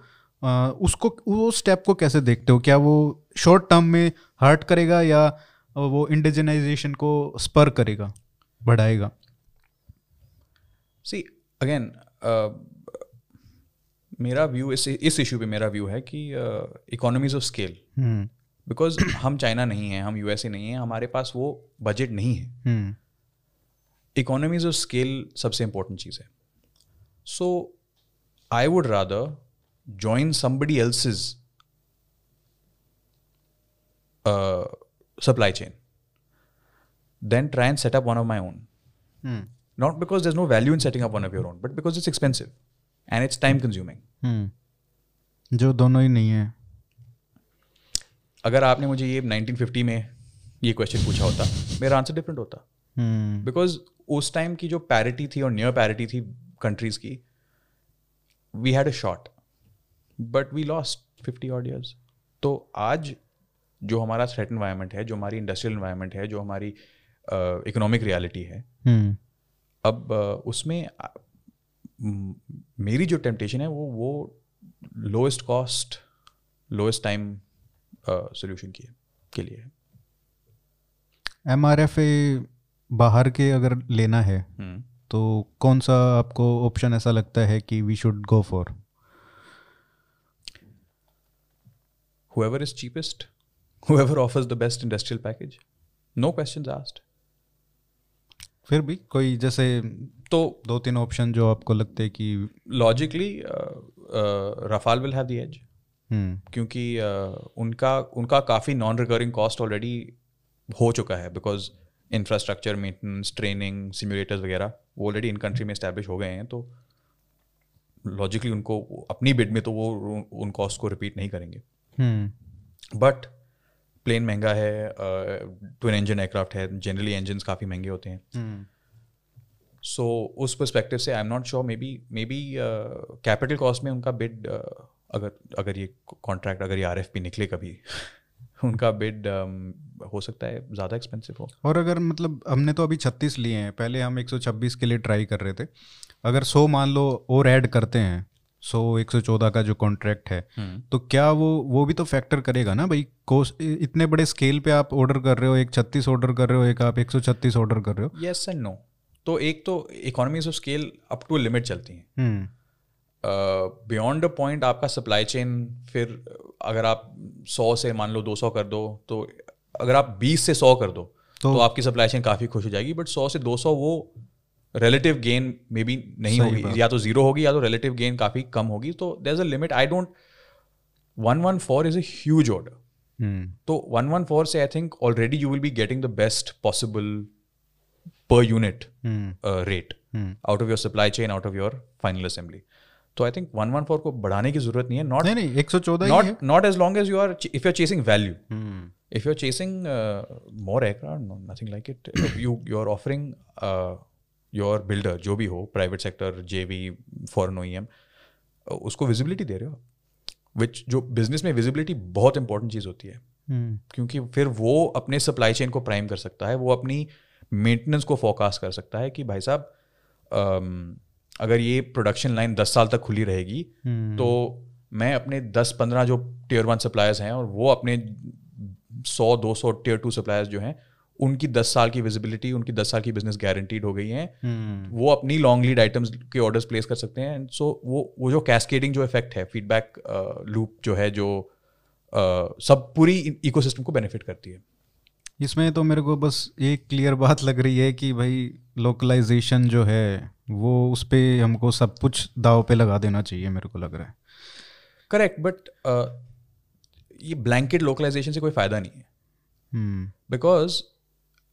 जो हाई टेक जो डिनाइबल टेक्नोलॉजी है उसको लोकलाइज करना चाहिए।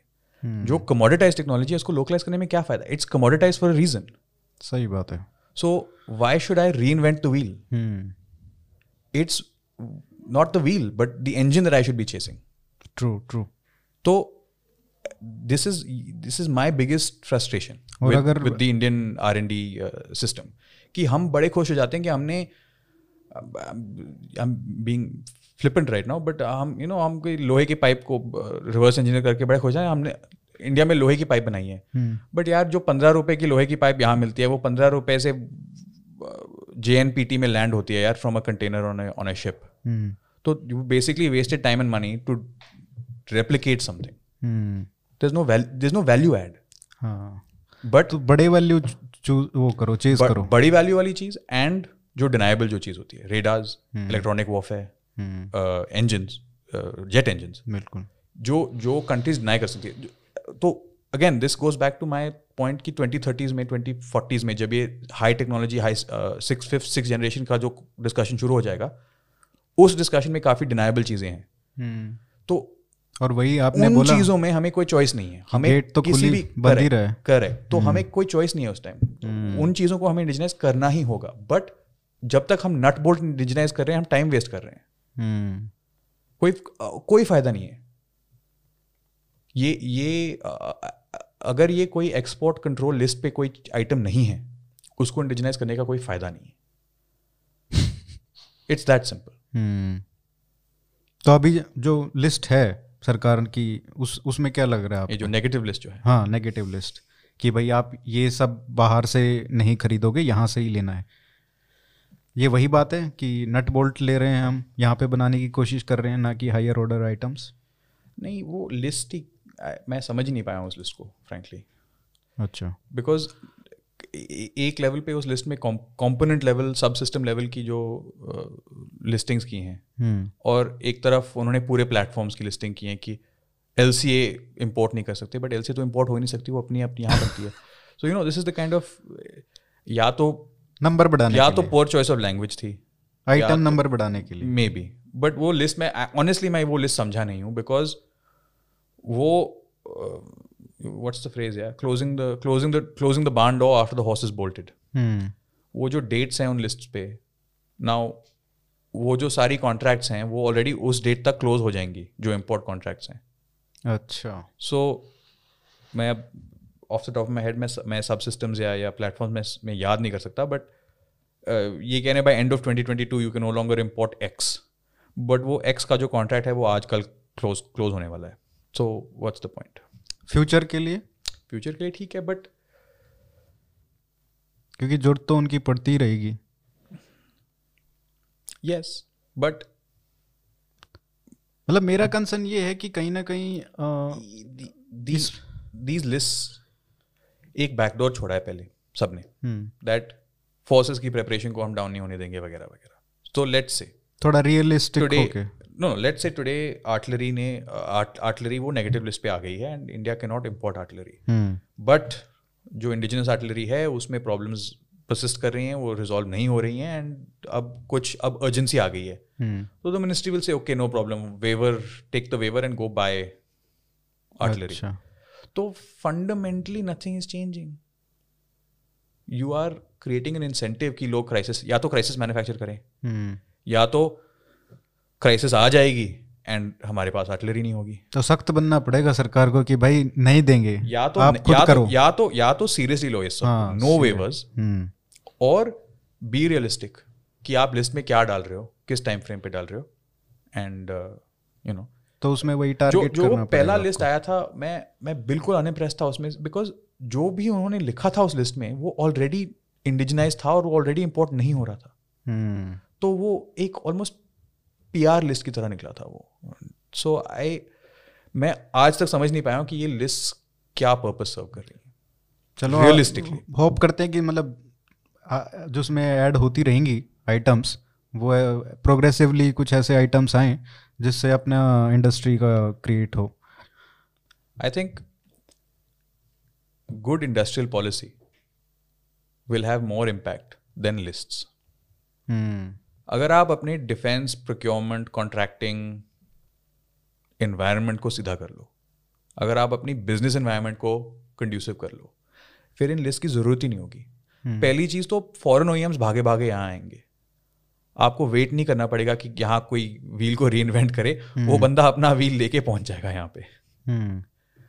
जब तक ये नहीं होगा ना ये सिर्फ़ आर्टिफिशियल ऑब्स्टिकल्स क्रिएट कर रहे हैं और फिर लोग ऑब्स्टिकल का लूप होल ढूंढेंगे या क्राइसिस क्रिएट करेंगे या वेवर मांगेंगे या जो भी है hmm. तो ये ये लिस्ट एक छोटा सा लो लेवल्स इशू है जो बिग पिक्चर जो है जो ये इंडस्ट्रियल मिलिट्री इंडस्ट्रियल पॉलिसी का जो बिग पिक्चर है ये सॉल्व करना है। ये लिस्ट से ना ऊपर ना नीचे it's not going to move the needle और ये जो ऑर्डिनेंस फैक्ट्रीज को वो किया है कि यहाँ अच्छा आइडिया ग्रेट स्टेप तो वो थोड़ा बताएँगे कि क्या हुआ है। फ़र्स्ट फ़र्स्ट स्टेप ना पहले तो ऑर्डिनेंस फैक्ट्रीज बोर्ड को कॉपरेटाइज uh, किया है। कॉर्पोरेटाइज नाउ एटलीस्ट वो कंपनीज़ की तरह स्ट्रक्चर्ड है। हम्म। पहले तो स्ट्रक्चर स्केलेटन फ्रेम बनाना है। फिर उसको रिफॉर्म करना है फिर उसको ट्वीक एडजस्ट करना है। अब ये अगेन ये एक साल दो साल का काम बिल्कुल नहीं हो सकता। ये आराम से जनरेशनल काम है। एट सम पॉइंट ये कंपनीज़ या तो डाइवेस्ट हो जाएँगी या तो लिस्ट हो जाएँगी या जो भी है। एंड uh, देन उनको ऑलमोस्ट अनलीश किया जाएगा। hmm. और ये आई डोंट थिंक पाँच साल के अंदर तो ये इसका लाइव कोई रिज़ल्ट नहीं दिखेगा हमें। बट ये लॉन्ग टर्म फंडामेंटली बढ़िया स्टेप है ये। ये लेना ही था। तो मतलब वो ब्यूरोक्रेसी वाली बातें नहीं होंगी इसमें? होंगी बट वो प्रोग्रेसिवली रिलैक्स होती जाएँगी। जैसे पी एस यूज़ में जैसे ये मिनी रत्ना और नवरत्ना और हम्म, हम्म। ऐसे हम्म। जो जो जो जो लेवल्स होती हैं जिस level as you go higher वो ऑटोनॉमी आपकी बढ़ जाती है एंड आप ऑलमोस्ट प्राइवेट सेक्टर कंपनी की तरह फ़ंक्शन कर सकते हैं। तो हमने आई I मीन mean, मैंने लाइव में देखा है जैसे एच uh, को मान लो दिस इज़ माई एरिया जो एरोस्पेस का जो है। हम्म। मैंने देखा है एच को ऑलमोस्ट ट्रांसफॉर्म करते हुए। अच्छा। Over the last eight ten years they have a long way to go but the the result you can see specially अगर आप थोड़ा जूम आउट करें। इस साल और पिछले साल का उन्नीस बीस का फ़र्क लगता है। बट अगर आप दस पंद्रह साल का जूम आउट करें तो स्पीड कल्चर ट्रांसपेरेंसी अकाउंटेबिलिटी ये सब यू कैन सी की एक ट्रेजेक्ट्री अपवर्ड ट्रेजेक्ट्री है। तो ये ओएफबी के साथ ऐसा ही ऐसा ही होगा इवेंचुअली तो वो वैसे ही हुआ है कि ज़्यादा इंडिपेंडेंस मिली है कॉरपोरेटाइज स्ट्रक्चर है। करेक्ट और सरकारी ही लोग हैं वहाँ पे सब। करेक्ट अभी फॉर नाउ बट इवेंचुअली ये ये ये एटलीस्ट ये ऑप्शन खुल जाता है ना सरकार को कि इनको लिस्ट पब्लिकली लिस्ट करें। Revenue hmm. जनरेट करें इनसे। एंड तो instead of spending money on O F B और these O F B successor companies the the companies will become self sustaining again वो वो वो प्रॉफिट मोटिव आ जाता है ना। hmm. वो they'll more in term of term of ROI, less in term of what is my cost and who's going to pay it. तो ये सरकारी कंपनियां एक प्राइवेट कंपनी की तरह रन करेंगी that's the plan that's the idea it I mean at some level up to a point mm. it works and then beyond that there is still a gap between what a private sector company is doing and what a public sector or a majority state owned company is doing but फिर भी वो एक gap almost एक gap को bridge कर रहा है ना from your classic underperforming moribund जो पी होते थे and your animal spirits of the private sector अच्छा तेजस की लास्ट uh, लगभग डेढ़ घंटा होने वाला है तो पाँच छः मिनट और बात कर लेते हैं। Uh, तेजस पे आप तो बैठे हो ना? नहीं नहीं आई एम गुड नहीं नहीं बैठे हो ना तेजस में? ओ बैठे नहीं नहीं। Um, बैठा हूँ have I sat? हाँ, I've sat in the. याद ही नहीं रहता इतनी जगह बैठ. नहीं, but I've never flown. I've never flown a Tejas, unfortunately. अच्छा. But can you like, as a journalist, hmm. you are allowed to sit in it and even fly. uh, I would love to fly if anyone from HL is listening. but uh, yeah, we we we've been given uh, uh, tours of the thing. I've I've flown in the simulator that they bring out uh, to um, Aero India. I've sat in the cockpit, you know, given given a briefing, हाँ the layout and what you know what things do and what to, what to look out for, what are the USPs and the features and things like that. Hmm Uh, but uh, is that a specific question? Yes specific question ये है कि जब ये 2015-16 के आसपास जब शायद पहला इंडक्ट हुआ था Mm-hmm. Uh, 16. 16 में अ, तो बहुत सारे क्वेश्चंस थे कि अ, जो डिफेंस एक्सपर्ट्स थे कुछ लोग बोल रहे थे कि यार ये क्या बेकार है compare to other world class air aircraft ये तो इतना इसमें ये कमी है इसमें वो कमी है। अब तो पाँच छः साल हो गए हैं एयरफोर्स के लोग भी रन कर रहे हैं इसको फ्लाई कर रहे हैं। तो अभी आपको क्या लगता है या as a capable aircraft fighter aircraft क्या अ, मतलब वर्डिक्ट क्या है? Go back to my systems answer. Hmm. ठीक है? Because on paper there are plenty of areas where it falls short. Uh, aircraft were doing 9G back in the eight, 70s and 80s. The Tejas is cannot does not do 9G. Does I think eight or eight and a half G. Uh, uh, it's not the fastest, longest range. Uh, blah blah blah. There are there are many. Uh, if you look at you know spec sheet to spec sheet. Hmm but जो हमने discuss किया था system level पे अगर देखें तो the full package training tactics weapons sensors ground sensors networking सब कुछ मिला के it fits into the air force order of battle somewhere and जो उसकी अभी जो जो नोन फ़िज़िकल जो लिमिटेशंस हैं इसकी हम्म ये बहुत इजीली टेक्नोलॉजी से एंड एंड जो हमने डिस्कस किया था वेपन्स से ओवरकम हो सकती हैं। Lack of speed and range can be made up अगर हम long range heavy air to ground weapons डाल दें इस पे या long range powerful air to air missiles डाल दें इस पे। Lack of manoeuvrability such as it is relative lack of manoeuvrability अगर है अगेंस्ट अ स्पेसिफिक अपोनेंट हम हेलमेट माउंटेड साइट और एजाइल हिट सिकर मिसाइल से ऑफसेट कर सकते हैं। तो ये So- एडिशंस तो हो ही सकते हैं। Correct so and and again, the, the benefit of owning your system is that time and cost updating it is minimal तो ये चैल आउट ऑफ़ द बॉक्स 2016 में अगर किसी ने कहा होगा कि that is not the best plane in the world 100% correct but फिर बात वही आ जाती है ना हमको तो only one best plane in the world but there are 15 16 models floating around that does mean number 2 to 15 are all bad planes you fit somewhere in that पूरा पैकेज देखना पड़ेगा ना। There there is a a system there a if you if you are flying with in mixed formation one aircraft will will overcome or will will uh, offset the weakness of the other aircraft. अब अगर Jaguar की बात करें older aircraft but it's a ground attack aircraft तो अगर मैं बोलूँ यार Jaguar is not a good dog fighter of course it's not but Jaguar का एस्कॉट होगा अगर वो स्ट्राइक मिशन पे जा रहा है।